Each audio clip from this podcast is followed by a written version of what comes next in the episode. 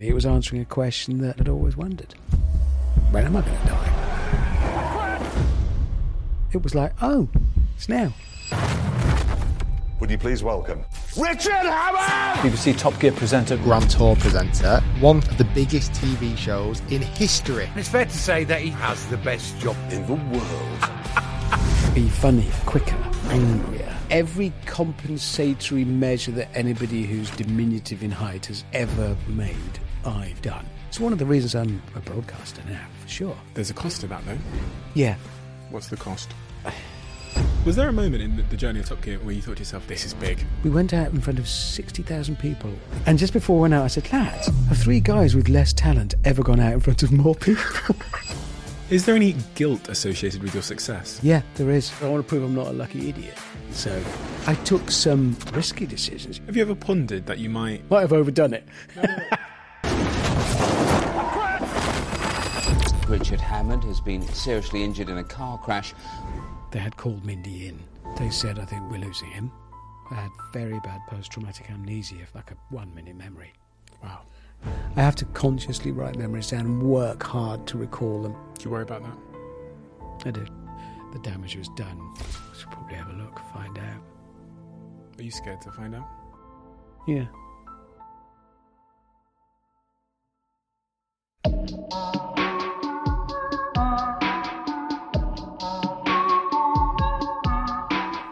Richard,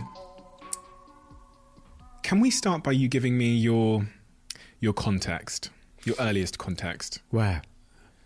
Uh, yeah, little fella, born in, born in Birmingham. Uh, Mum and dad, I'm the eldest of three brothers. Um, quite a close knit family. My mum's dad worked in the car industry. He was a coach builder. So he was trained as a, a cabinet maker, working with wood. Then he went into coach building, which is in the old days when cars had a steel chassis and then they'd have an ash, usually wooden frame over the top. So that's where he started because his cabinet making skills were relevant.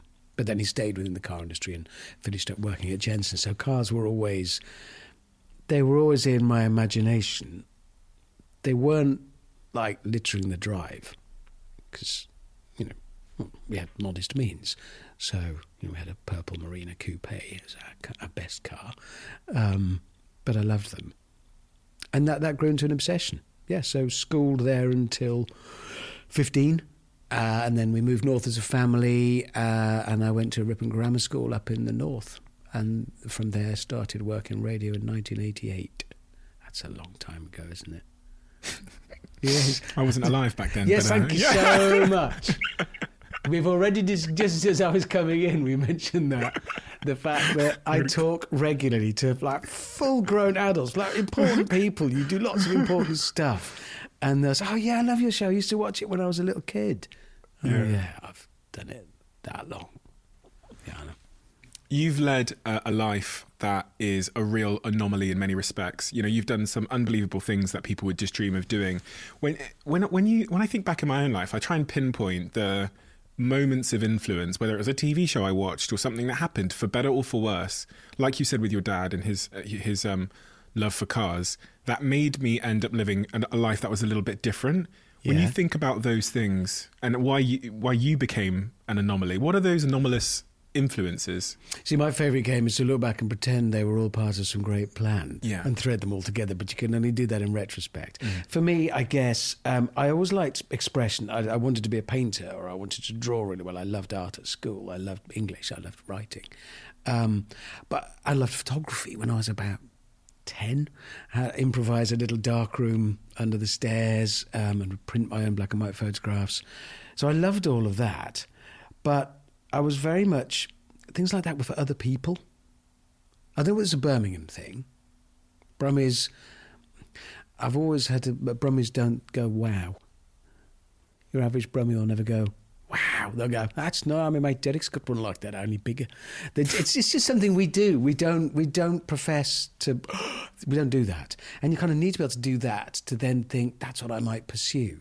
So, key moment Am I making this up as being a key moment? I don't know. It feels like it. When I was eight, something like that, nine, um, my dad's parents lived in Weston-super-Mare. So we'd go on holiday there, which meant an endless drive from Birmingham. Yes, before the motorway went all the way. So um, I wasn't alive then. yeah, yeah, that's going to be a theme. Um, we, we we went all the way down to Weston-super-Mare to see them, and we were walking along the front there. There's a low sea wall and the beach down here on my right, and I saw there was a bit of a kerfuffle going on. And later on, we looked over the wall. There were a lot of people gathered round, and some people holding things. And in the middle, uh, was Derek Griffiths, presenter, um, who was doing a piece to camera. And there was a camera there. And I remember thinking, that's amazing. He's been so animated and talking to that thing. There's nobody there, but he's talking to it, he's engaging with it, and sort of almost pulling a response out of it. And I think that was, I didn't leave that experience going, that's it, I'm going to be a television presenter, because that was for other people, just as being a photographer was for other people or an artist. But I, it, it, was there in my heart. It, that's when I thought, I'd love, to, I bet that feels amazing. What was for you? If that was for other people, what did you think was for you? I don't know. I guess it. I, I would never have imagined anything that I've done happening to me. None of it. Um, for me, was just see. I'm that bit older than you, and possibly there's a generation that were raised by people who were glad to have got through the war and for whom what they really wanted was just a quiet life with nobody trying to kill them or their parents or their loved ones. So I, I, wonder if there's echoes of that. And I think that was maybe still echoing around Birmingham that what you really wanted was just to make sure everything's okay, just to look, everything, everybody's all right. We can have a family life and we can just progress without making a fuss, sticking your head over the parapet, because that brings risk. Um, so avoid that. Don't. So I, I, I never would have dreamed. I'm not saying I was directionless. Had I asked you at 18 or 16, what are you going to be when you grow up? What would you have replied, do you think? 16, I'd have replied, I just want to ride my moped. um, I'd have wanted to be an artist, a great painter, but had taken no meaningful steps towards it at all because, again, lacked confidence. Um, yeah, I, I was sort of that would only have happened if a miracle had occurred. Do you know what I mean? If you have an option that you're not actually pursuing actively because you think that's not for me, but I'll keep it in there. Mm. Admittedly, what I'm saying is like I was hoping to win the lottery, but I wasn't doing the lottery. but it, it, it, it feels like that. But by 18, I'd have said I want to be in radio and ultimately TV. And that's what ends up happening, right? You go and study. Yeah, well, I'd sat my O levels under a different examination board and a different syllabus from that under which I'd studied. And then I, I went into sixth form, but it reached a point eventually when the teaching staff thought it might be better if I went somewhere else. Literally anywhere else, just not there. Just don't be. They chucked me out, but not for anything heroic. I wasn't one of those, yes, I set fire to the janitor's car or something. I just was annoying. I was an irritant, um, and I wasn't focusing, so they slung me out. What do you mean? What, like, when you say annoying, you mean oh god, just winding the teachers up or something? Yeah, trying to be funny. Um, every compensatory measure that anybody who's diminutive in height has ever made, I've done. I only discovered recently that one of my dearest friends, Zog Ziegler, whom I've known for 30 odd years, um, he's 20 years older than me, in emails referring to me to other people. He copied me into one by accident about 10 years ago. He always calls me Little Napoleon. I didn't know he'd been doing that. He looked a bit shamefaced, but he still does. Yeah, I exhibited all of those traits. I was just irritating, honestly, really annoying. Do you know why? Uh, because I was conscious of being, you know, smaller than everybody else, and I wanted to be a bigger noise in the room. I wanted to sort of disrupt and do stuff, but I didn't want to be naughty. I had no. I still hate being in trouble. I hate being in trouble. Um, it bothers me, and it did then. But I, I was just honestly, I wouldn't have put up with me. You know, there's like a stereotype that that if you're s- smaller in stature, that you're you're really ins- you're you're insecure that it becomes a, almost like a shame or an insecurity as a young man and then you kind of you act against that by exhibiting certain behaviors was that true for you was there ever like a shame of being smaller It was. Yeah, I guess you don't really. It's not something you crave. Although you know, I've spoken to lots of tall people who often wish, and and had a similarly difficult time as a child because you're always sticking out the crowd and you don't always want to, and you can't make yourself small. Um, it genuinely doesn't trouble me now. I mean, the truth of the matter is, often when I meet people for the first time, and if they've seen me on the telly, there's a moment, and, and they're disappointed because they're expecting to meet something that you'd hang on a Christmas tree or put on the mantelpiece. But I'm actually, what, five, seven ish? So I'm fairly average, really. It's just that I consistently work with much taller people. But it, yeah, it did drive me on as a kid. And I, I do, it's bullying. I- I've never bleated about it, but it is. And it, it influenced me greatly, yeah. Yeah, it, it, I overcompensated. I felt I had to. It's almost like you take that as a kid, I mean, mm. you take that into the room with you. Anything that makes you different, whatever that is, you take that in the room with you, and it's kind of, you have to deal with it, and you have to deal with it, you have to compensate for it, be funnier, or be quicker, or be angrier, or noisier, or naughty. You have to somehow compensate with this thing, which is to do with, I guess, if you could bring that thing with you into a room and it was simply absorbed and it didn't matter, then you could be the person behind all of that. So yeah, I think it did influence. It's one of the reasons I'm a broadcaster now, for sure. really Yeah, bound to be. Must be. Must be. I've often thought, really, if you're lucky enough, it depends. People seldom have careers now as broadcasters, as I think of it, because their personalities, and that's a different game. But I come from an era when it was a craft. You know, I, I- I spent a long time learning about how to address an audience through radio. You never pluralize the audience, you talk to people one on one, all sorts of things. And those craft skills have gone, and they've gone from TV. They're, is that a bad or a good thing? I don't know. If actually we're getting to see people genuinely as they are, if we're celebrating interesting personalities rather than somebody who simply learned to craft, maybe that's better.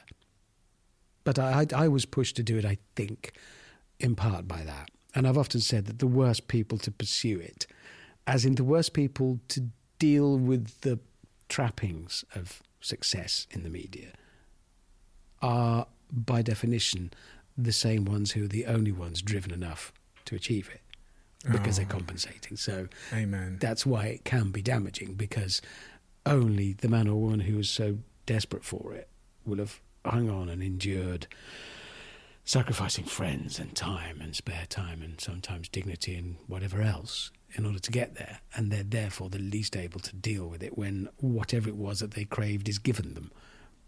But they'd be better off solving the craving removing the craving than feeding it. That's my theory.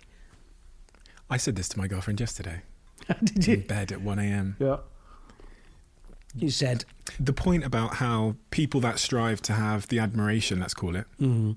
or the the success, whatever the sort of external validation is maybe a broader way to kind of describe that, are also the ones that once they get it will struggle the most to deal with it, whether it's because of the, the Right. scrutiny that comes with it, or the or the you know the power that comes with it, Yeah.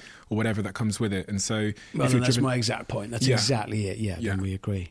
I, I think it's, and it's not, a, it's fairly obvious when you see it that way. I'm not against all of that. I'm not, ag- you know, we live in that world where people can project their personalities across all, across the world.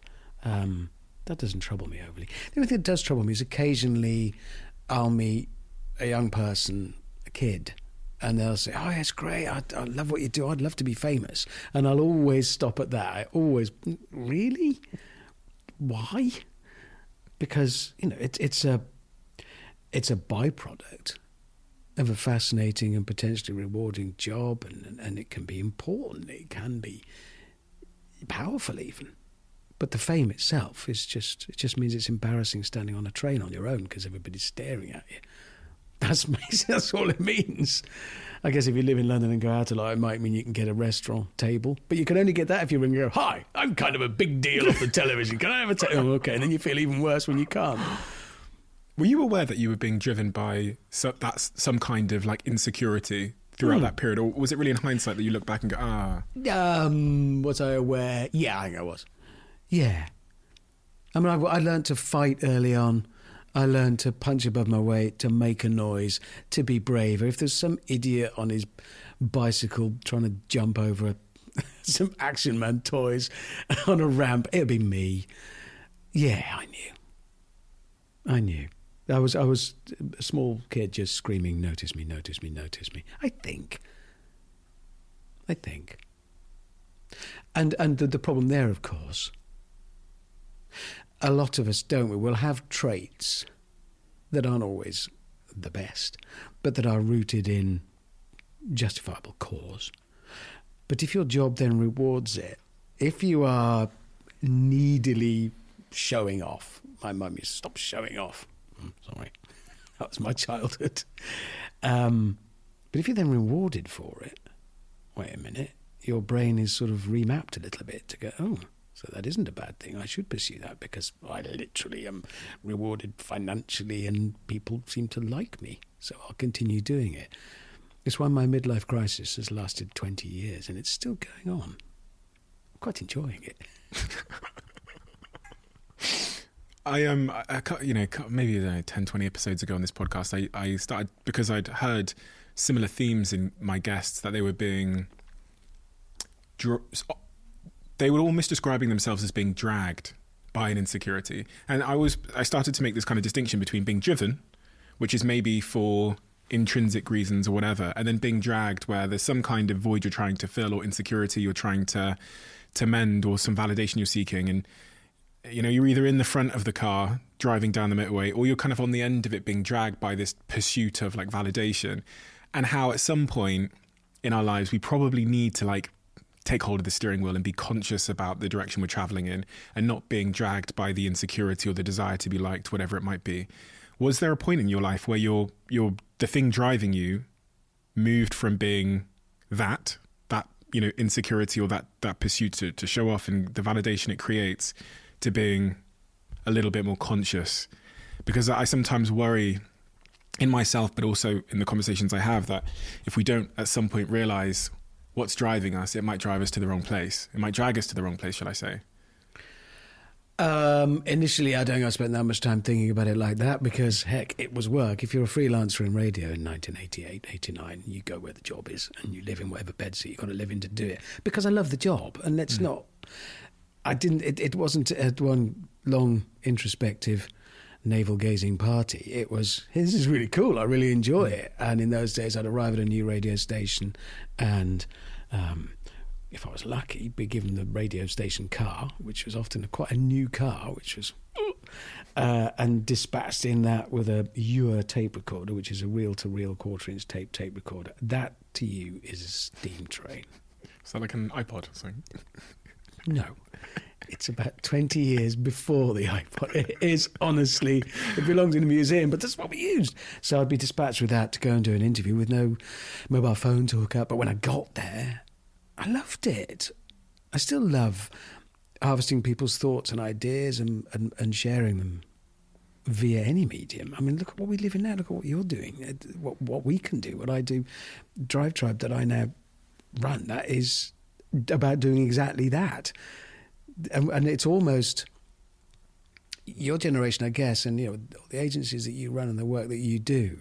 You're that bit further than I am from because I'm still closer to still being amazed. I used to have a fantasy when I was working radio to go and do interviews, again with no mobile phone. So you had to pick up a phone with a curly wire and make the appointment. And you had to be on time because you couldn't just turn up and then, oh, I'll call you when I get there. There were no mobile phones, it didn't exist. And there was no internet to research where you were going. So you, or sat nav. So you took a paper map navigated your way there, and you did your interview. You could link up live with the radio station, but through like a radio mast that you had to put up. Um, and then you'd go back. And I used to fantasize about imagine if I could just go anywhere and do live broadcasting. It's just, and the other day we were having a meeting with the guys that work with me on DriveTribe, and we were talking about show. I'm not going to tell you because you're going to do it and you'll take it from me. But we've got a cracking idea for a little show we want to do on platform, and it involves first of all Lucy, one of the people in the team. She's going to go off and do this thing, and we can do it. We can link live. You think, well, what? Mm. Maybe those of my generation should keep hold of that amazement and just keep it going because it will be. I mean, to you, that's of course you can. I'm still a bit amazed by that. Is that a good thing? Is it useful? Ah. I'm going to say yeah, but I'm only saying yeah for romantic reasons because actually it makes no difference at all. The fact is, you can practically you can do what you can do, so do it to good effect. Sitting there hopping up and down, going, "Oh, it's amazing that we can do it," probably doesn't help. Hmm. What do you think? Better to be Gratitude, right? There's a there's a level Yeah. of gratitude in there, which is a Oh. healthy feeling. Yes, there is. Yeah. I'm grateful that we are able to do that. I'm grateful that we live in a time when we can come up with an idea sitting in my barn having a meeting and then just do it. Hmm. That's amazing. and a younger generation or a generation that haven't been exposed to the change might not they just have an expectation that it happens so there's less gratitude involved in the fact Yeah, that which it is made them all grow up like I did, exactly, with no mobile phones and just a hoop and a stick to play with. do you i i do sometimes ponder if um that world without the internet My analog world. well, it would be a much more enjoyable world for the human being to live in. And it kind of links somewhat back to what we were talking about earlier, where if you think about the essence of what it is to be human, I don't think we're, mo- we're supposed to be exposed to this much information and this much sort of global connection. Um, in terms of like the bombardment of notifications and this constant stimulus, which leaves you in that fight or flight state. Maybe yeah, but the bit- drive to do that is quintessentially human, and it's one of the reasons we proliferated the way we have. That spreading of gossip and sharing of information and sharing of um, mutually agreed standards, be that industry showbiz gossip or religion or anything else. But sharing those is what's enabled us to work together in huge numbers. Otherwise, we would be in little little individual groups still, hunter gathering. So it, it's been key. We have to have it. It was inevitable. I think it's run away a bit. I think the critical nature of gossip and sharing all of that, because we've developed this way of doing it, but maybe it'll decrease in import. Maybe we'll need bigger spikes in it to actually grab our attention. But I don't I don't think we can't condemn it because we've pursued it. It's what's come out of us. We have all the options. That's what. So we need to look at what it will do for us. I think it'll water down. It'll dilute. I wonder if the brain has evolved at the same pace as it. Well, the brain I mean, it can. It is. It is a, a limitlessly flexible sort of bucket of soup and electricity, isn't it? Really. I mean, I dented mine, crashing into the ground at 320 miles an hour. Stupid boy. that was typical of me. I only did that because I'm a short bloke. That is short bloke all over. Anybody want to drive this rocket powered dragster? Me, me, me. Will everybody be looking? Yeah, I'll do it. then it crashed. But I, you know, I did damage mine, and there were all sorts of anomalies within it. Ways in which it didn't work as it should. Emotional responses were all over the place. No big motor control issues, but some. Um, but it rewired, it fixes, and there's loads of instances of it doing that. So if the brain can recover and literally physically reshape and, and function post physical trauma, then it can also, we could evolve, we could be evolving now. Will it be genetically encoded and passed down? So will a new generation following on from you evolve? Will they carry pre coded that information to deal with our digital world? Well, physiological changes, no. But then, as human beings, because we have to have the capacity, you might be born a Wall Street billionaire, um, a fisherman in an Amazonian village. The same essential ingredients have to do that. We have to have that limitless flexibility. So maybe that's why our brain will, maybe it'll always retain that flexibility, which means by definition it can't evolve in a distinctive route because that's narrowing options. We're still born with this incredible capacity to be and do anything within a very broad range of things. And we need to hang on to that. I mean, a baby, all a baby giraffe has to do is endure a six foot drop when it's born and be able to run a few minutes later, and you're away. That's it. We have to do a lot of other stuff. I wonder. I, I, a part of the reason I, I ask this question is because I'm trying to think about um, a lot of the things we're seeing with mental health and how it's, it, it appears that situational and environmental factors are causing of the modern world are causing the brain to struggle in many ways um, at a fundamental level. Whether it's loneliness that's driving the brain to feel a sense of purposelessness or something, or whether it's the overstimulation which is causing anxiety, and the brain is struggling to cope with that. Um, that's kind of why I was asking the question as to whether the brain is keeping up with the, the nature of the modern world, because there seems to be a lot of symptoms that it isn't. But there's only so many stimuli that can be received and registered via our various senses and organs into that lump in there. There's only so many things that could- I, I- think you might attribute magical qualities to an analog existence. And you can see why we would, because an analog existence has a degree of um, of definition that couldn't be achieved digitally because you're always limited. Whereas it's a bit like trying to explain science and the world using science, trying to explain the universe using science. It's only the languification of it. It's not, it isn't absolute. These aren't the facts. They're a version of facts that we can share between us. And, and sharing and communicating is what we do, it's what defines us. So that's all it is. It's a languification of that that is. But it doesn't have the definition. It can't go down to a fine enough. It's, it's, it's still like trying to paint the Mona Lisa using Lego bricks. it's not quite fine enough. But I think a digital world is even less fine because it, it's zeros and ones. It's absolutes. And yes, in, in, in what we do, it's great. It returns empirical data on whether or not something is being approved of if you're making a marketing film, as opposed to sticking your finger in the air and seeing which way the wind's blowing and are people looking at that poster outside the bus station. Yes, but the poster outside the bus station in that analog world is, has a far finer level of, of, uh, of detail than I think you could do digitally. But are, are you attribute? Are you saying that it's intrinsically bad that we're drifting towards a digital world and away from the analog because the analog contains something that because stimuli is stimuli. Are you? Are you? Sti- Yeah. If you can stimulate, you could replicate. We could honeycomb the entire world. You could be put into a pod hmm. into which you could be given sufficient physical, mental stimuli, which is only chemicals, hmm.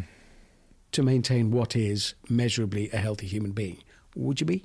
I don't know. I guess I'm, I'm asserting that like humans clearly have some fundamental needs, you know, shelter, connection. Um, so, uh, I, I was going to say psychological safety. I'm not sure that's necessarily a, a, a human need, but it's important. And some of those things seem to be being stripped away by the nature of the world we live in today, where you know, in America, when asked how many people have you got to turn to in a time of crisis, the answer used to be three. The, I think it's the modal, modal answer or the medium answer is now zero.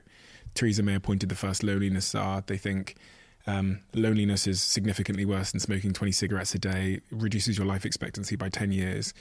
And I wonder whether the that's almost like a human response to something that's been stripped away from the way we live our lives over the last whatever. You know, like living in four white walls alone as a single bachelor, ordering my food using a glass screen, ordering like dating using a piece of glass, stimulating myself potentially sexually using a piece of glass screen in my hand, and then the processed food that I'm eating. The sh- I'm just wondering, and then look, you know, the constant stimulation of this dopamine hit from this glass screen as well in my hand that's keeping me awake up at night, hurting my sleep, and then keeping me in fight or flight because I'm nervous about something on this glass screen. You know, But if that's the answer, what, what is the answer to that? Because we made it collectively as a species, Yeah. we have gone that route. I mean, I'm not sort of We made the absolutist. I'm not saying we've gone Yeah. that way. Well, yeah, I'm not saying we've gone that way. We must continue doing that. It might well Yeah. be that disruptors need to put their hand up and say, "Are we sure?" Yeah. this?" I mean, it's like, I, I, I wanted to talk about the car because I believe that the car is sort of an expression of some of that. Mm. Because in that analog world, which, all right, I'm from, um, you've got those needs. So you need shelter, I suppose, warmth, food, stimulation, supplies, mate. Once you've got beyond cave, a car comes to represent all of it. That's why it's important. That's why it very quickly became a symbol because it, you've got shelter, but what are you going to do? Starve to death and die of loneliness and boredom at the back of your cave? No, you need to leave it and get that that you need, and something that can get you there first to the kill, to the mate, to the resources is powerful.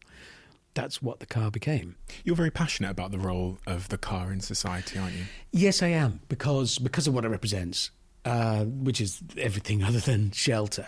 Um, yeah. And here's me getting all poetic and romantic and dewy eyed about the analog world because I think something that moves you physically, corporeally, from one place to another, that's powerful because I'm going there, I'm taking my person, myself. and the universe only exists for each of us in here. So I'm taking, therefore, the universe with me to wherever it is I'm going to do whatever it is I'm going to do. And that makes it impossibly exciting. And for that reason, I think it'll ever go away. Top Gear. That really was a big hit. Yeah, it caught on, didn't it? yeah, I, it was remarkable. I'd done car shows, I'd done radio for years, um, moved uh, to the south to get a job at Renault in the press office so I could get to know the editors of the car shows, which I duly did, one of whom, Pete Baker, saved me and gave me a job on Granada Men and Motors making little car shows. Um, and then eventually, after years and years and years of doing that, I auditioned for the new Top Gear and got the job. When you got that job, did you what were your expectations of of the role of the Well, initially show? I cried and opened really? a bottle of champagne with my wife. Oh God, yeah, I was just that was it. Well, I'd spent my whole life trying to do that, so it it had worked. Yeah, yeah, it was a huge moment. Um, uh, but we just thought we'll make a car show. I remember the conversation in White City, BBC HQ.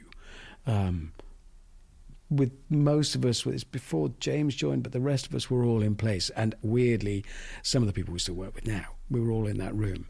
And we all said, right, these are the ground rules of Top Gear. It's about the real world. Cars that people really buy, no supercars, no foreign travel. We're only going to drive proper cars that people buy in this country. And then that didn't last very long at all. Mm. We realised, eh, that's not what people wanted, not what we wanted to make. We never made it with any science or calculation. We just made the best car show we could. And we were lucky. Things aligned. The world wanted that show. Three misshapen blokes talking about their passion. But I do think if you think, uh, you'll have watched that pottery show. I don't care about pottery at all. But watching people who are so into it, you know, the, the lovely chap cries when somebody does something. It's like, wow.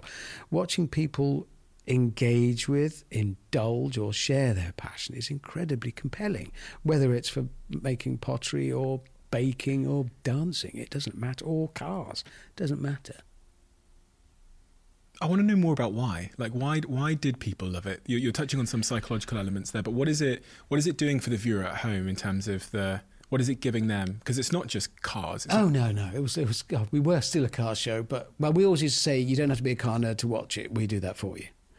I think it was a means of escape, but through a relatable portal. Because you could look at all of us three, and let's be honest, we're none of us Brad Pitt.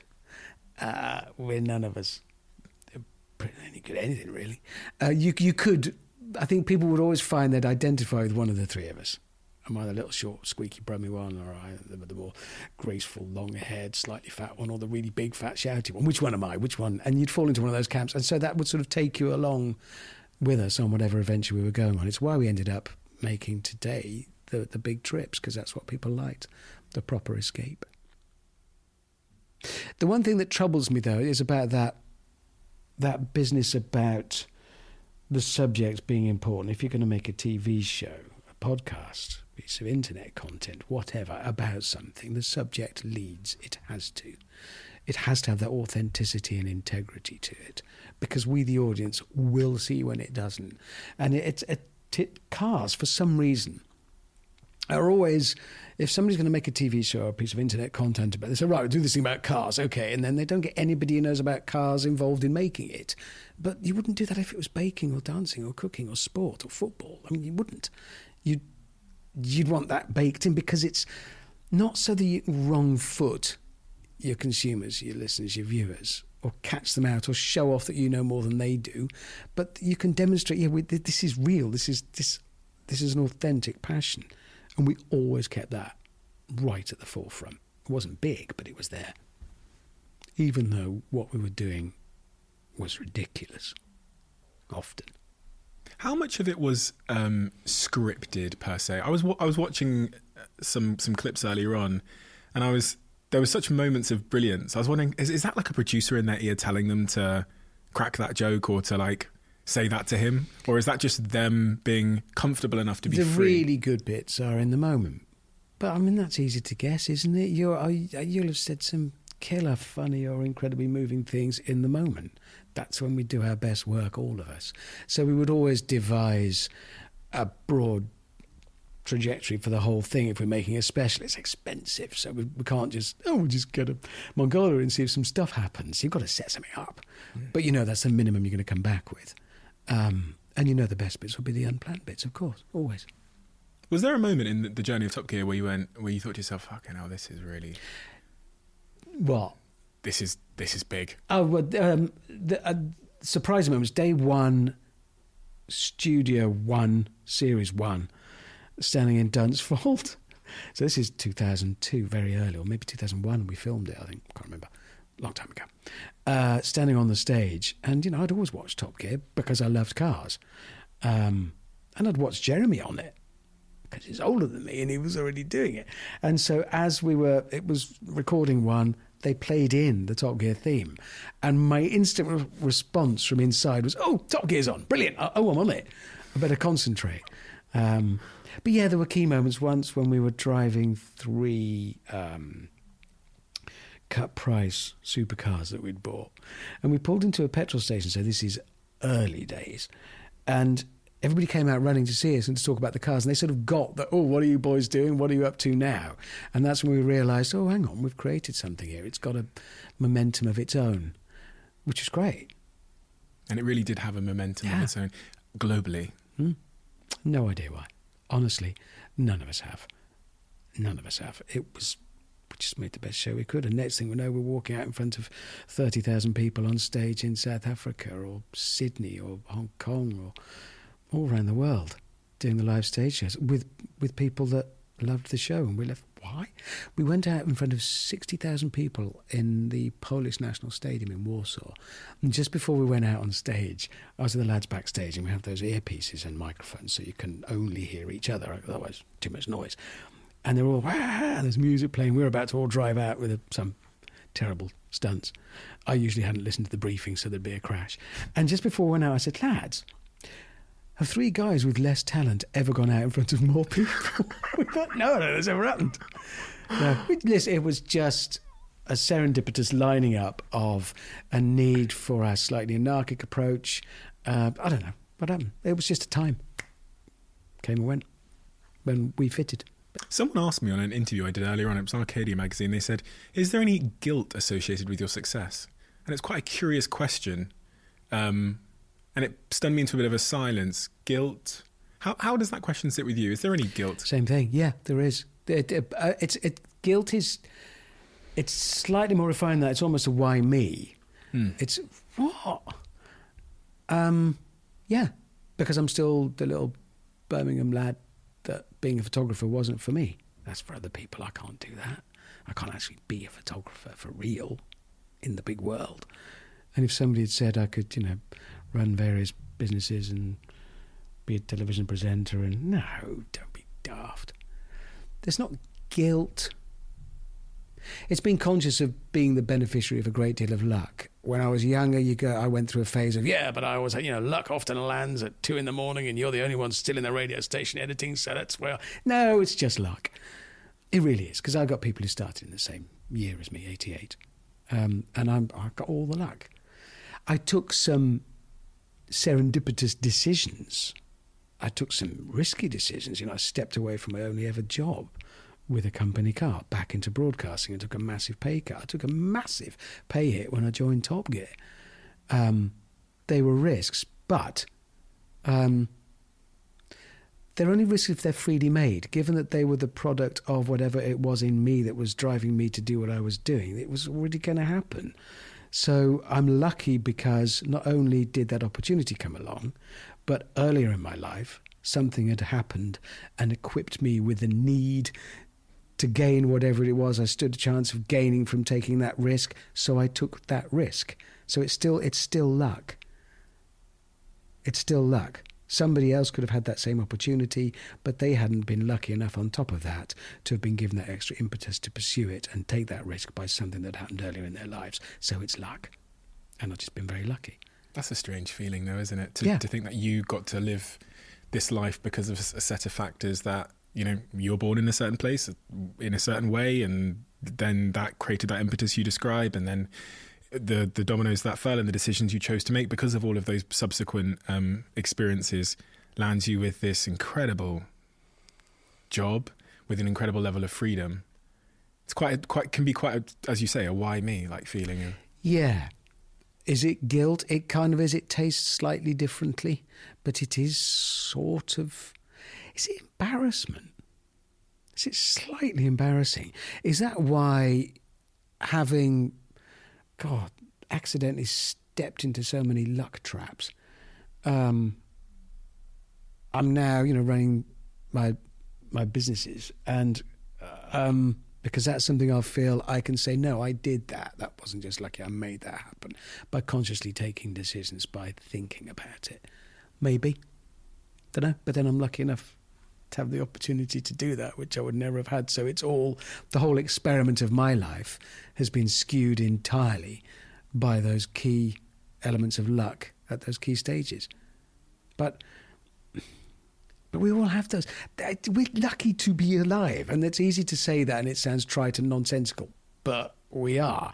And for each one of us to experience our own individual perception of the universe, to live this experience, is so phenomenally lucky. So many millions and billions of things have to not just have happened, but continue happening for that to be possible. That whether or not, whilst experiencing this miracle of self awareness in and of the universe, we also get to go on the telly driving about in a car or not is kind of irrelevant at the end. This, having this conversation, being aware of having loved ones, being aware of yourself in the world, being aware of the world, all of that. That's the amazing stuff. The rest is just stuff. And that's easy to say for me because I'm not that worried about my next phone bill. It's a lot harder if you are. I get that. And I'm not. I'm not not failing to be aware of that. And right now, for a lot of people, whether or not they get to do a job on TV driving around in cars, or whether or not they get to, to look at the universe and talk about the idea of God and love existing or not with their mates, is kind of less important than they've just had to have a prepaid meter fitted for their gas. So, the answer to that guilt, embarrassment, I think carry it with you, maybe learn from it, look up from it occasionally think, how can I, what can I, can it make me better able to connect with people? That, just that would be useful. What's your opinion of yourself? You know when you what's the, this is a, a really interesting question, but um, you said something which which kind of brought me to this question about this idea that maybe the building these businesses that you have now is another pursuit of like p- proving one is worthy, I guess, because because of. Uh, it's almost I want to prove I'm not a lucky idiot. Um, So what does that say? That's why I said, what's your opinion of yourself? Oh, it's probably, I guess, for that reason, as I've probably just revealed, it's probably quite low, isn't it? Um, I'm very conscious of being very lucky. I think uh, to describe myself. Um, what does the voice in Richard's head say? Richard is who he is, what he is. you'd like to be more fair about life. I don't, that troubles me. I think fairness, and I'm aware it's desperately unfair. Um, but also, yeah, as as with a lot of us, I'm fairly um, anxious inside. Need need to be loved Same. desperately. Um, need to be reassured. And one of the dangers, I mean, I, I should imagine you'll find this given, you know, you're, you're young and enjoying a stellar career in what are archetypal positions of power and authority. So it's very likely that the world will look at you and think, well, he's the last one that needs a bit of reassurance and a chuck on the shoulder and someone to say, oh, you're doing really well, well done. Whereas actually, you do. Um, and I certainly find that that's something that I I need. I need someone to acknowledge that um, things are going well and you're taking advantage of whatever luck comes your way. And you know, I, I love building my businesses up because I love the fact that I'm conscious that's other people's jobs. This is their story I'm helping build. If they get working with me at 24, even if they only work with me for five years, when they, they'll remember that forever, like I remember the first radio stations I worked at. This is their history. We're taking a part in writing, so I'm conscious of that. But at the same time, sometimes you just need someone to ruffle your hair and go, "Well done," and that would be nice. Yeah. I'm not asking you to ruffle my hair, just because yeah. I'm slightly awkward. Cheers, but you know. No, it's, it's, I guess it's quite curious because someone would, someone uh, looking in might think, well, you know, Richard's done so much in his life. He must just be absolutely satisfied, and he must be com- feel com- completely complete, and like there's nothing more else to prove or to. But the the business point you made sounds like you feel like you have something to prove there. Yeah, and I'm 53. I've got another. I've got another go round in me yet. I'd like to have.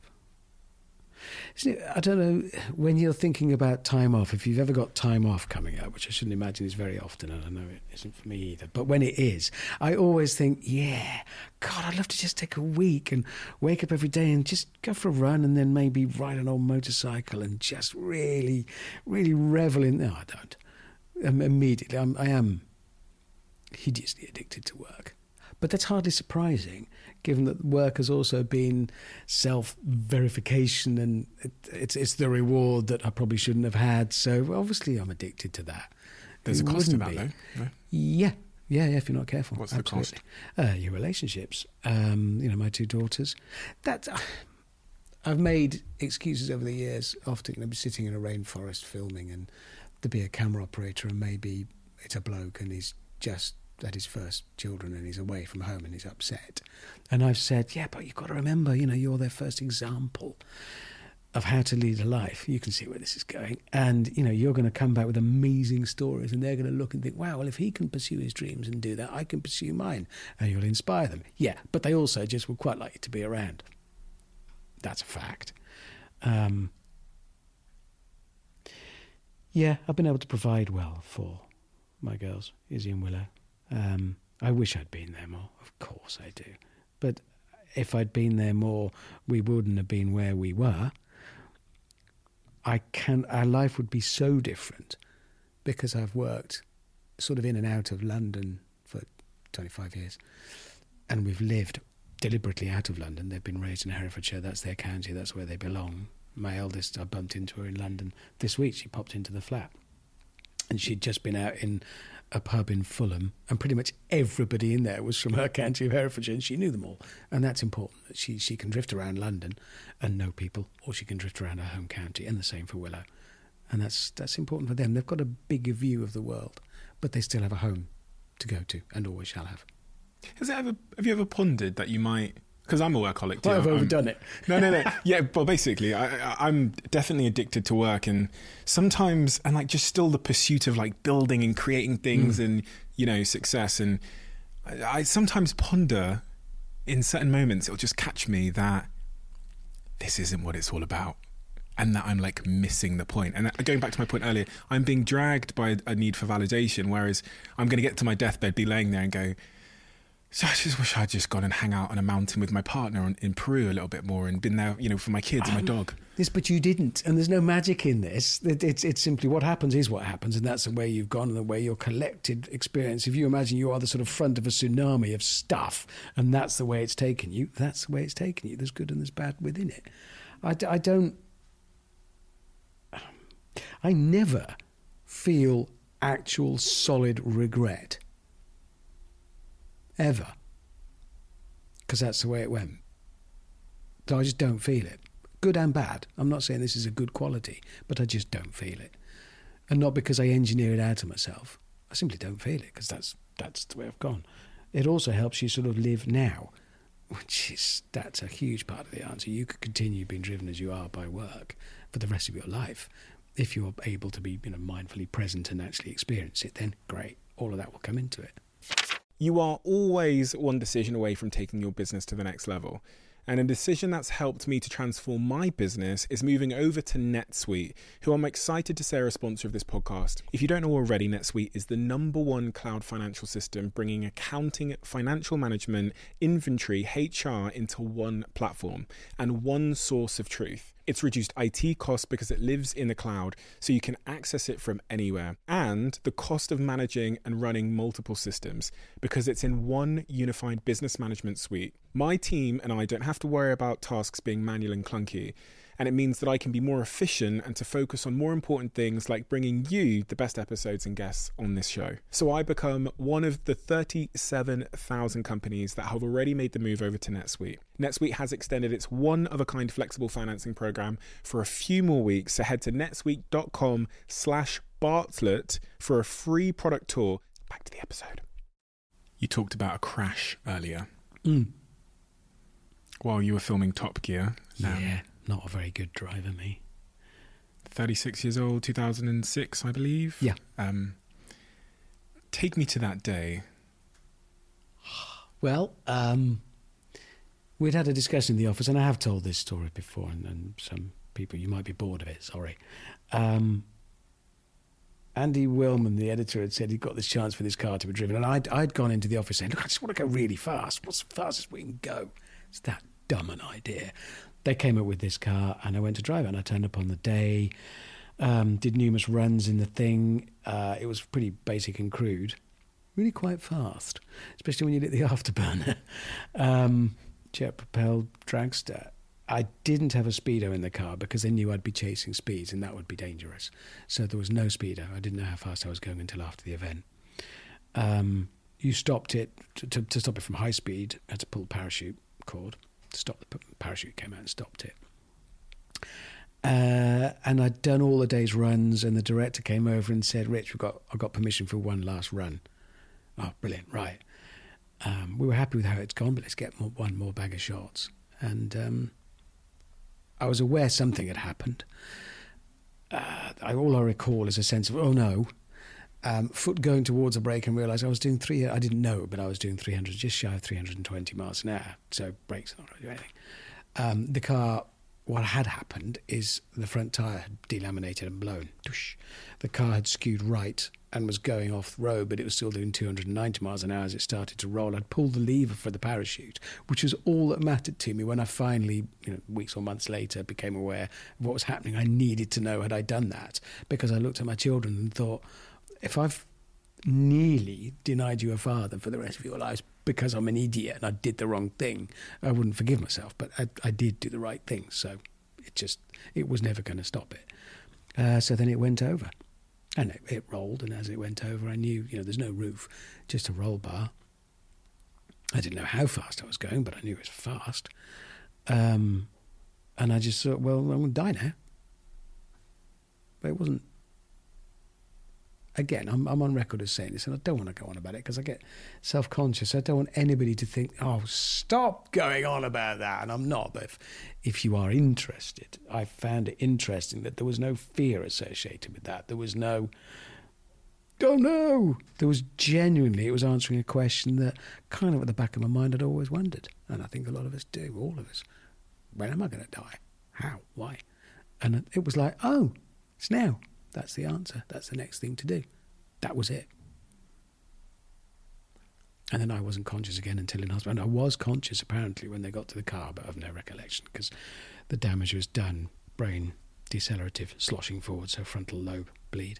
Because just decelerating upside down, using my head as a brake, um, it, it isn't good for you. Have you heard the story about what was going on in your your family at that time, well, Mm. while you were unconscious in hospital?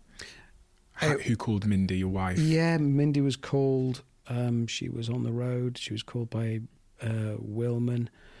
They all spoke. It was hard. My daughters were young, um, and for them to grasp it was pretty, pretty difficult.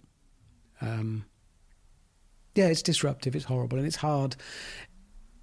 And my memories are, are all over the place anyway, because um, I had very bad um, post traumatic amnesia for weeks. like a one minute memory. Which Mindy, my wife, always says I was the nicest I've ever been. I was lovely, apparently. I was perfectly happy, which does make me, and has made me think often since that, you know, I've got a friend who's, yeah, we all have friends perhaps, or, or ourselves, whose parents are, through whatever degenerative form of, of illness, losing memories. Um, and I always say to him, Is she happy? Yeah, fine. If I go to see them, yes, she'll come into the pub to see me three or four times and is equally happy each time. Well, that's all right. Doesn't matter. Um, and I was perfectly happy reading the same newspaper every single day, several times a day. I just, it was by my bed. I just pick it up and, oh, brilliant. I'd sit down and read it, put it down. A minute later, gone. Until Mindy took it away because she was sick of seeing me read it. But it was, it was more distressing. And, and really, the message there is, yeah, uh, as if it's, if somebody is in that confused state of whatever variety and for whatever reason, if they're happy, they're happy. Then all you've got to do is cope to support them in that happiness. Doesn't matter if they can't remember who you are, what anything is. If they're happy, they're happy. And that's that. And I was. When you're in that coma, I, I, I watched the video you produced about your um, incredibly powerful video about your morphine dream. Mm. And uh, the crooked tree mm. on the hill. Is that is that true? That there was a morphine you you a Yeah, I was in a as we held in coma because brain was expanding post crash, so it was they were holding me in coma, but it was looking very very bad, and um, they had called Mindy in, um, and they said, "I think we we're losing him." I could do. She said, "Is there anything I can do?" Not really. Try anything. Can I shout? Yeah. So she roared and shouted at me, "Don't you dare!" I'm really quite sweary and cross. Why, why did she do that? Because she was cross. She didn't want me to die. I think there's lots of people who've done that. I think I'd do that. But when all else is tried and failed, if somebody is lying there, yeah, last resort, don't you dare. Because, you know, she wanted me around. I think we'd all do that. It's not just a movie trope. You can, you can, you are calling to somebody. And I think we know in our heart of hearts we do have a great deal of independence in terms of what happens to us. Our mind is a powerful thing. Um, mind and body are one. Chiropractor friend of mine, chiropractor, he'll kill me for that. Osteopath friend of mine, Steve. Sorry, Steve. Um, osteopath, very well read man. And we were talking about mind and body as one. Um, and about you know bringing. Uh, I was I said something about bringing mind and body to work together and, and all together. And he said, Well, yeah, well, it is all one because it's never been apart. Oh, yeah. Your body and mind have never existed separately. They've only ever existed as one, and one needs the other and complements, and one is the other. Um, which is why, if in that coma state, and it's only an altered state of consciousness, I'm not dead, um, I picked up on the emotion from Mindy, the anger, and thought, ooh. I said the dream. The dream was honestly all going to be in trouble now. It's not funny anymore. It's a very distinctive flavour of, you know, when you're feeling you're being a bit naughty and you're being cheeky, you're getting, and then you realise, oh no, I really am in trouble. And that's when she was really roaring and shouting. And yes, our mind can do an awful lot with our bodies. There's enough evidence of that over the years. Your mind took you to your favourite place, mm. which gives me immense comfort because it will do that eventually anyway. I know that's where I'll go, and given that at the moment of dying, of the body shutting down, of it stopping to do all the things that it does, you're no longer tied by all those, by time, not biological rhythms, lunar rhythms, none of those matter. You're not beholden to them anymore, which is a kind of eternity. So if my last thought had been walking round that tree in, I was up there uh, two weeks ago. The Lake um, District. Yeah, went to the same tree.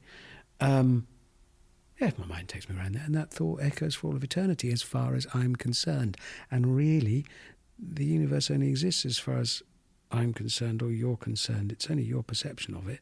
And if that last moment is no longer constrained by worrying about heartbeats or cycling of the seasons, it's kind of an eternity, isn't it? And I wouldn't mind hanging around by that tree forever. What was happening in that dream? So you you were you were in a coma and you you have the sort of a morphine induced dream where you're walking up a hill. Yeah, I was walking up the hill towards a tree, and I was grew increasingly conscious that oh, I'm going to be in trouble for carrying on. No, no, I'm going to carry on. I just want to press on. And then as I reached the tree, it was a very clear. Oh no, I really am going to be in trouble. I better go back. And that's the point. Um, I, I just related that story as a unit to Mindy, and it was very clear when I was brought out of coma shortly after, and that's when it happened.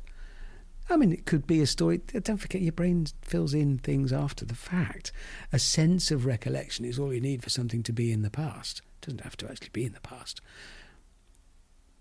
But I've I've retained, I've I've I've gained immense comfort from it. I find it very comforting and warming to think. So I'll continue to think it. Why is it comforting and warming to to think? Because um, I think the question of what happens, since we, we are aware of our own mortality, we're aware of the world, and we're aware that it's quite nice being here to be aware of it. Um, and if that's one possible resolution, one possible that might be where it goes, that's all right by me. It's not the not the first time um, you had a car crash. Well, no, nor, it- nor, it- nor the last. It, Yeah, yeah, I've, I've had a lot. Yes, I went off a hill in Switzerland. Yeah, that was just again idiocy. Failed to brake at the finish line, went off. I did think I was dying on that one. after that first major crash, the one Hmm. where you were going 300 odd, 319 odd miles an hour, um, did your risk appetite change? Um, kind of no, because it was always assessed as risk. I knew there was risk, and we had done everything we could to mitigate against that. You know, the, the air ambulance came. I was saved. Um, no, it has done more latterly, but that's because I'm getting older. I think. Um, no, it didn't really radically change it. But. You, you came remarkably close to your two young girls not having a father. Mm. Does and and getting close to that r- reality must leave some kind of perspective change or some kind of. Uh, it would certainly make me think about the prospect um, and maybe start planning differently or. Um, we possibly did that, but then getting older does that. Passing 40, passing 50 does that. It's in line with everything else that's ever happened in my life. It doesn't really stand out massively. It did for a while, hmm. But it doesn't now stand out as a particularly that's or hang everything on that because there's also passing 40 there's there's all those other milestones that we all have and processes that we go through and subtle and not so subtle shifts in our priorities needs that happens. That's just that's just woven into the fabric of my life, and it's just one couple of stitches in it. After the crash, um, you experienced depression. Yeah, I mean, I was told, Mindy was told by the doctors that a frontal lobe brain injury would possibly lead to me having a greater propensity for obsession, compulsion, depression, paranoia. Mindy left a pause, my wife, and just, mm, you didn't meet him before the crash, did you? Which is quite funny, to be fair. It's quite a good line. Um, yeah, I think I did suffer a bit. I, I'd suffered all of those things to a degree. Yeah in so much as I became aware of them as a thing because I could feel them from the inside and see through them to the outside. So, yeah, I was aware of them. All of those things obsession, compulsion, paranoia. Yeah, Depression. yeah. What was what were the symptoms of that that made you realise that it was a reality for you? How, Um, how were you different, or what did you feel? Some of them were really weird moments, like, and I still get an echo of it. I remember having been institutionalized for a long time in hospitals and and actually in recovery when I thought I was free. I wasn't really. I was still being monitored and I was still being carefully guided. But when I was really free, I would have, you know, I'd be coming into London to do something, and I could open the wardrobe door and just look at all the shirts and just trying to work out. Oh, it was too much. Choice was a problem. I found choice really difficult for quite a long time. But also, I mean, feeling your emotions derailed or interfered with as a result of what, are, what is only a neurochemical imbalance. That's all we're talking about. It's just chemicals and electricity. I was walking across my drive of my house, and I felt this sudden welling upsurge of love in my chest. What's that? This is not that long out. Well, I was still on the road to recovery, I suppose. And eventually I identified it. I'd walked past my old Land Rover, which I do love, but only because I quite like it. It's an old Land Rover, but it just triggered this absolutely. I thought, blimey. Um, it made me think, you know, if emotions can be that profoundly affected by what was just a mix up of chemicals and electricity in my head, then I am more aware of. I don't listen to my emotions too closely if I'm very, very tired. Or if I've had a big night out with the boys the night before, if I've drunk red wine, I do not tune in to see what I think about anything because it's irrelevant for a day. Um, those are the rules. I've been quite lucky for that reason that I've I've had that slightly more objective look at my own self, On my, that my road to rec- emotional self and myself. On that road to recovery, what was was there a hardest day where you look back and go, that was the, the most challenging for myself and Mindy and Oh, there were loads. So anger was there was I was angry for a while, not Really? massively, but anger is a problem in people recovering from brain injury. The weirdest thing, though, I've chatted to so many people who've recovered from acquired brain injury, acquired in so many different ways, from being shot to falling off a ladder to a car crash, whatever. Um, and the similarities are astonishing in the road to recovery, really are. The confusions, the weaknesses, the slight it's not guilt. I mean I, I wanted a t-shirt that on the front said i'm okay stop asking and on the back that said i'm still poorly you know. Because you it's it's that it's, if you run for a bus well a while since you ran for a bus but if one were to run for a bus and you twist your ankle and you sort of carry on running on the i'm all right i'm fine yep yep it's a bit like that with what i'd done. But of course what i'd injured was everything was me where i am and how I see where I am. There's a horrible circularity to that type of injury. And I have a, I had a close friend who, again, was similarly injured, falling off a horse because he's an idiot. Um, and again, massive similarities there. A more different man you couldn't imagine. He has dignity, status, gravitas, great family, everything I'm not. But his experience of recovery, very, very similar. are there any remnants of the accident in in in terms of injuries or Probably, but there's probably remnants of everything that's happened to you in your life and everything that's happened to me in mine. are you aware of any? Is Mindy aware of any? No. Um, I worry, I do worry about my memory because it's not brilliant.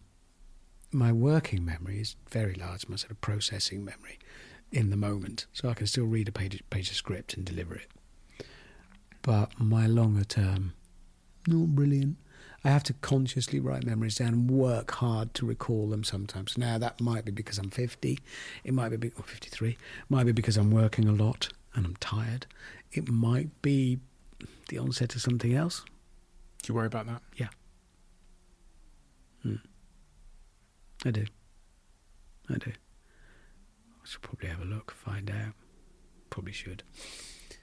Um, Are you scared to find out? yeah. Yeah, because, you know, there was a bleed on the front.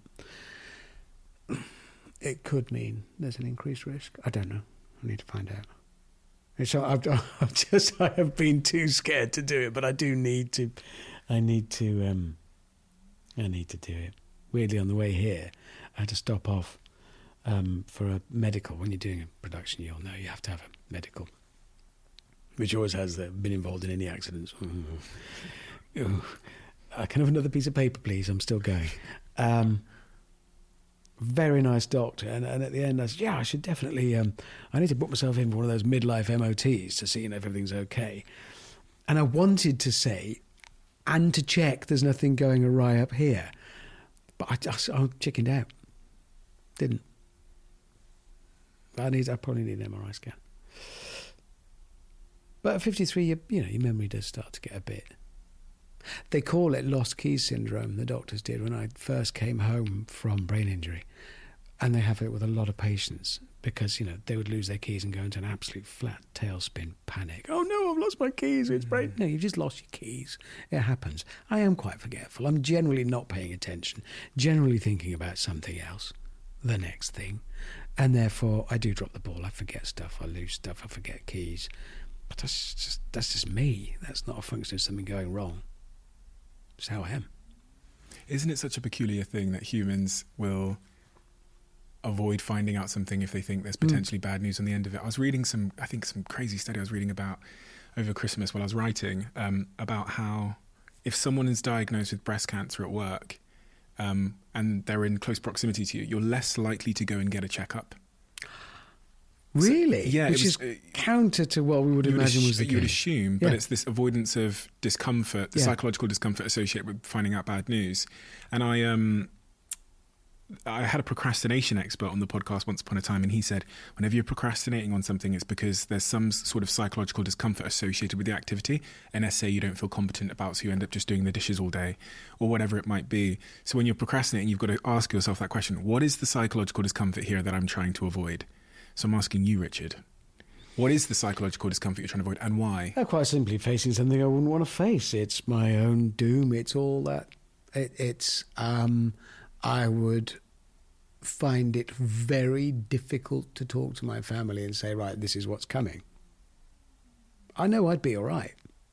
As I've said, if you're in a confused state, it doesn't bother you. But I'd feel bad putting that on them. I want them to have a future full of, of hope and clarity and energy and vigor and potential and fun. And I don't want to interrupt that. That's heavy. Yeah. I'm coming But in life for a is, laugh, though, isn't it? you? Blimey. It's interesting, uh, you know, th- this conversation about like health anxiety. Um, I think it's one worth having and trying to get to a solution on because whether it's that or whether it's a lump I feel somewhere or whether it's a testicle that's a bit of a strange shape or whatever it might be, that we do, a lot of us live with this health anxiety of like, if I just ignore it, then uh, it's not, not a thing. But then obviously, ignoring it with many ailments causes it, to be a thing. worse. Yeah. But it's not surprising that we don't want to face it. Surely not. It's, it's, I mean, I logic don't think that requires a procrastination expert who I did hear, and I have heard him on, on, on the radio as well, and I always laugh about whether it turns up, obviously. Um, the science of procrastination. But I don't think it requires that to realise, of course, we don't want to know. We're aware of ourselves, we're aware of the fact that we're aware of the world, and we enjoy that process. Daffodil doesn't have to stand around worrying about being a daffodil, it just is a daffodil. I think as you get older, you can make that process easier. I do find, you know, practicing a bit of mindfulness or thinking about things, asking about things, talking about things can make it easier. And you don't have to imagine a world without you in because you won't be in it. So you are only in your world for as long as you're in it. And that's eternity as far as you're concerned. Have you spoken to Mindy about that anxiety Yeah. regarding your health? Yeah. So it's not an elephant in the room. No, no, no. And she's pushed you to go get checked, hasn't she? Yeah, probably should. Yeah.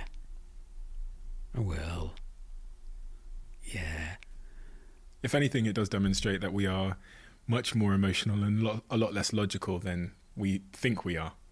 You know, because the logical decision would be, I have a lump, I should go get it checked. But the, Yes. the humans tend to go, I mean, they often just Google it and convince themselves they have something even worse, or they just avoid, avoid, But avoid. also, I mean, you don't want to show weakness, and that again is perfectly normal. My, my, well, both my daughters and my wife, they're all into horses.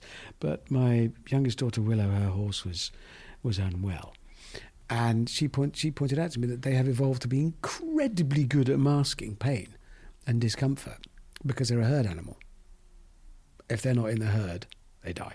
So they need to hide it. They need to, yeah, I'm just one of the lads. Here I am. I'm fine. Yeah, I'll run with you over there. And they will do because that's their only chance of survival. The moment they say, oh, I'm feeling a bit crook, actually, I might stay here. I'm not saying we're horses. Mm. No, but it's a great analogy and one I think I can relate to. Mm. You know, being a CEO and always being the leader. Yeah, you've got, you've got to, you've got to be, I'm fine, I'm fine. Yeah. Mm. What have you masked? Oh, God. Um, oh, uh, insecurity, uh, not being sure of the way forwards. Also, simply tiredness, but I quite enjoy that. I enjoy being up first. It's dumb, but I like it. You know, if I've got people if we are all away with work and we're all staying together, I like to be up first, go for a run. Partly to signal to myself, Rich, you're more important than all of this, and that's important. And partly to signal to them that no, young, don't worry, I got this. I've not only got this, I've got this before I've got this, so we'll be fine. Well, um, like that injured horse analogy, is there anything that you've masked that you- you've masked because you'd think it would be a weakness? I know I certainly have. I reflect on it, especially in my career when I was younger. When I was struggling, I would not, sh- I wouldn't tell a person because I did couldn't believe that a CEO and a man could possibly um, express that. So, uh, But that's different now, surely. I think it is far easier. I mean, I, I think, you know, the, the patriarchal society and all the stereotypes and tropes contained within it have done just as much damage to men in many ways, different damage. But that inability to share, that inability to show, I think that has changed or is changing. Though I have to be very careful here because I live in frightfully nice middle class bubble, and I've fallen foul of this before because I live in a very happy world where there is no, in my little world, there is no mm. racism, homophobia, sexism, bullying. It's nice. Mm. And then it's easy to forget. And then you say things based on that. Mm. And then you look out at the broader world and realize, oh, hang on a minute. That really isn't doing much for the situation of somebody living here or coping with that. So, but I think on the whole, it's easier now to share things. Was there a, point where you you've you can recall opening up and the and the positive consequence of opening up in a way that you maybe haven't before? Because I can think of times where, for the first time ever, I've just said to my partner, "Look, I got to tell you something. This is how I'm feeling about this." And old Steve never would have done that. He would have been too too much of a tough guy. He would have seen it as uh, just a tremendous weakness. I I can't remember when that happens. I know. I mean, I'm off up to the Lake District this weekend, and I will see Les, my oldest mate, is a shepherd up there, an AED who runs the bridge, and my two brothers are coming with me, and we're going to have a sort of supper on the Saturday evening. We're going to cook, and it is the most natural thing in the world for that's five, four very disparate people with very disparate jobs as a head teacher, stockbroker, a television presenter, businessman, a man running a hotel, and a shepherd. But we will will share things very happily, and it, it feels the most natural thing in the world. It doesn't feel like, oh no, let's be really serious and let's share our innermost feelings and let's be supportive and not do. No, we will do. It's just, and it can be knockabout. Hmm. It doesn't have to be artificially gentle and, and all on a bed of cotton wool. We can still take the piss. We can still have a laugh, but we are doing it with love. We are. We need that, Yeah. Oh, yeah, yeah, yeah. Very definitely. men especially. Men more so because they're useless at it and realizing that these things have value and it's okay. And it doesn't mean you have to turn into something you don't want to turn into or change you as a person. I, I have really, really rugged chats with oh, my mates from forces. Often soldiers are pretty good at it nowadays. Ex military. Yeah. Fess up to how you feel. Why not? Nothing to be ashamed of. Your beautiful young daughters, Mm. Isabel and Willow. Mm. They turn to you and they say, "Dad, what what um what advice would you give me on living a a full, content, happy life?" I'd rather they just ask me for money. I would I would say um, I've got a beautiful picture here that I found oh that is them. on the internet. Bless them. That's after doing some show or other. Yeah. That is them I would say well they already are in a way. They make wise decisions. They're clever. Willow had got into the youngest she'd got into a couple of good universities to do psychology. She loved it. She's interested in it. She's bright. They both are. Um, but she'd got a bit quiet about it. And we said, What's up? And she said, Well, I'll do the psychology, but we know the only thing I've really been passionate about is horses and matters equestrian. And I don't want to get five years from now and think, Oh, I could have done it. I said, No, you're absolutely right. And if there's one piece of luck you need to take advantage of, it's that I'm not I can afford to look after you for a bit longer. So if you want to go and explore it, and then in five years' time you'll be able to say, yeah, I did it, or I did it and failed, that's better than not. So they're, they're already thinking quite wisely about their futures. What does that gr- that picture mean to you in terms of the people in it? Um, they're the most important people in my world, but I've been taken away. I've taken myself away from them too much over the years in order to su- support them. But actually, the support they needed sometimes was me being there, and that's the hardest thing. And I can't undo that. And there's me saying, I have no regrets. Um, I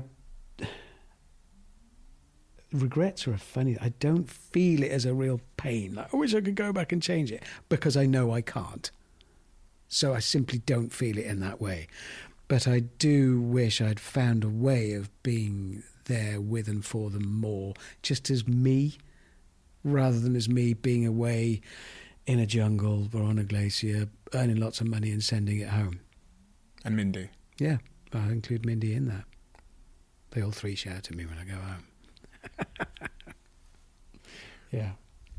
But they're the reason, you know, they're the reason I do it. And that is the truth. You've been through a lot with Mindy. Mm. A lot. She's been through a lot with me, poor thing. We have a closing tradition on this podcast where the last guest asks a question for the next guest, not Mm. knowing who they're leaving it for. The question that's been left for you is yeah. What is the single greatest piece of advice that you have ever been given? Oh, um, single greatest piece of advice I've ever been given. Ah. And I've known some really wise people. Tim Jackson, who was my boss at Renault, we lost him last year. Absolutely tremendous man, and he he would have given me lots of advice because he was. I mean, it was to it was to Tim Jackson actually that I'd I'd broken out of radio because I was starving to death, and realised I was never going to get to make motoring TV shows based in a bedsit somewhere in the north. I needed to get down to where the work was. So I got a job at Renault UK in the press office, and my boss there was Tim Jackson, who was the PR director and just the loveliest man. He only gave me the job because during the interview he'd been he realised I was wearing a pair of shoes that had buckles and laces, and he'd drawn them throughout the interview. He said to his secretary, "Look at that! I think we're giving the job." He told me to to to follow. It, it sounds really cheesy, and I don't want to I don't want to dress it up as follow my heart. But I knew I resigned twice because I got the job for a bit of TV work. So uh, I actually did. I filmed the review of my company car, sent off to Pete Baker, and he said, "Yeah, okay. Well, I can't promise you a lot of work, but I'll give you some." So I had to leave Renault. So I went back to Tim and said, "Tim, I'm going." And I tears in my eyes when I said it. We were both heartbroken because we I really enjoyed working with him. And in fact, I went back in end of that week and said, "No, I can't go. I'm staying." But then I went back in on the Monday and said, "No, I am going." And he absolutely said, "No, you've got to go with it. You have to follow it while you can." And I think that applies to everything and anything because you won't always be able to. And maybe that's maybe that that's what it distills down to. If you're thinking, should I do this? Well, can you do at uh, this? And might there come a time when you can't? In which case, you should. And that's sort of what came out, came out of, of what I had with that quite teary conversation over an egg sandwich one morning with Tim Jackson twenty odd years ago. Richard, thank you so much. It's Thank an honour to meet you Absolute um, pleasure. as someone I've watched since I was. Yeah, all right. Thank you. No, but it's you're you're incre- incredible for so many reasons. Not least because because of your success and everything, but really. You're, you're a remarkable communicator. Some, someone I've really learned a lot from in that department. Communication, telling stories, and keeping someone engaged through vivid language and and your sort of tonal expression. It's really remarkable. And you've lived a life which is incredibly inspiring. So thank you so much for the inspiration. It means a, a huge honour to meet you today and to have uh, the opportunity to have this conversation with you. I was tremendously excited and you've over delivered and then some in terms of everything I was hoping this conversation could be. So thank you.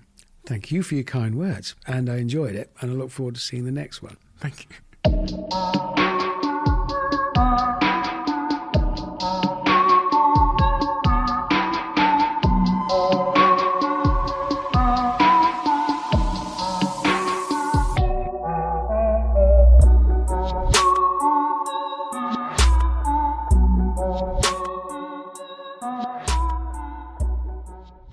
You are always one decision away from taking your business to the next level. And a decision that's helped me to transform my business is moving over to NetSuite, who I'm excited to say are a sponsor of this podcast. If you don't know already, NetSuite is the number one cloud financial system bringing accounting, financial management, inventory, HR into one platform and one source of truth. It's reduced IT costs because it lives in the cloud, so you can access it from anywhere. And the cost of managing and running multiple systems because it's in one unified business management suite. My team and I don't have to worry about tasks being manual and clunky. And it means that I can be more efficient and to focus on more important things like bringing you the best episodes and guests on this show. So I become one of the 37,000 companies that have already made the move over to NetSuite. NetSuite has extended its one of a kind flexible financing program for a few more weeks. So head to netsuite.com slash Bartlett for a free product tour. Back to the episode.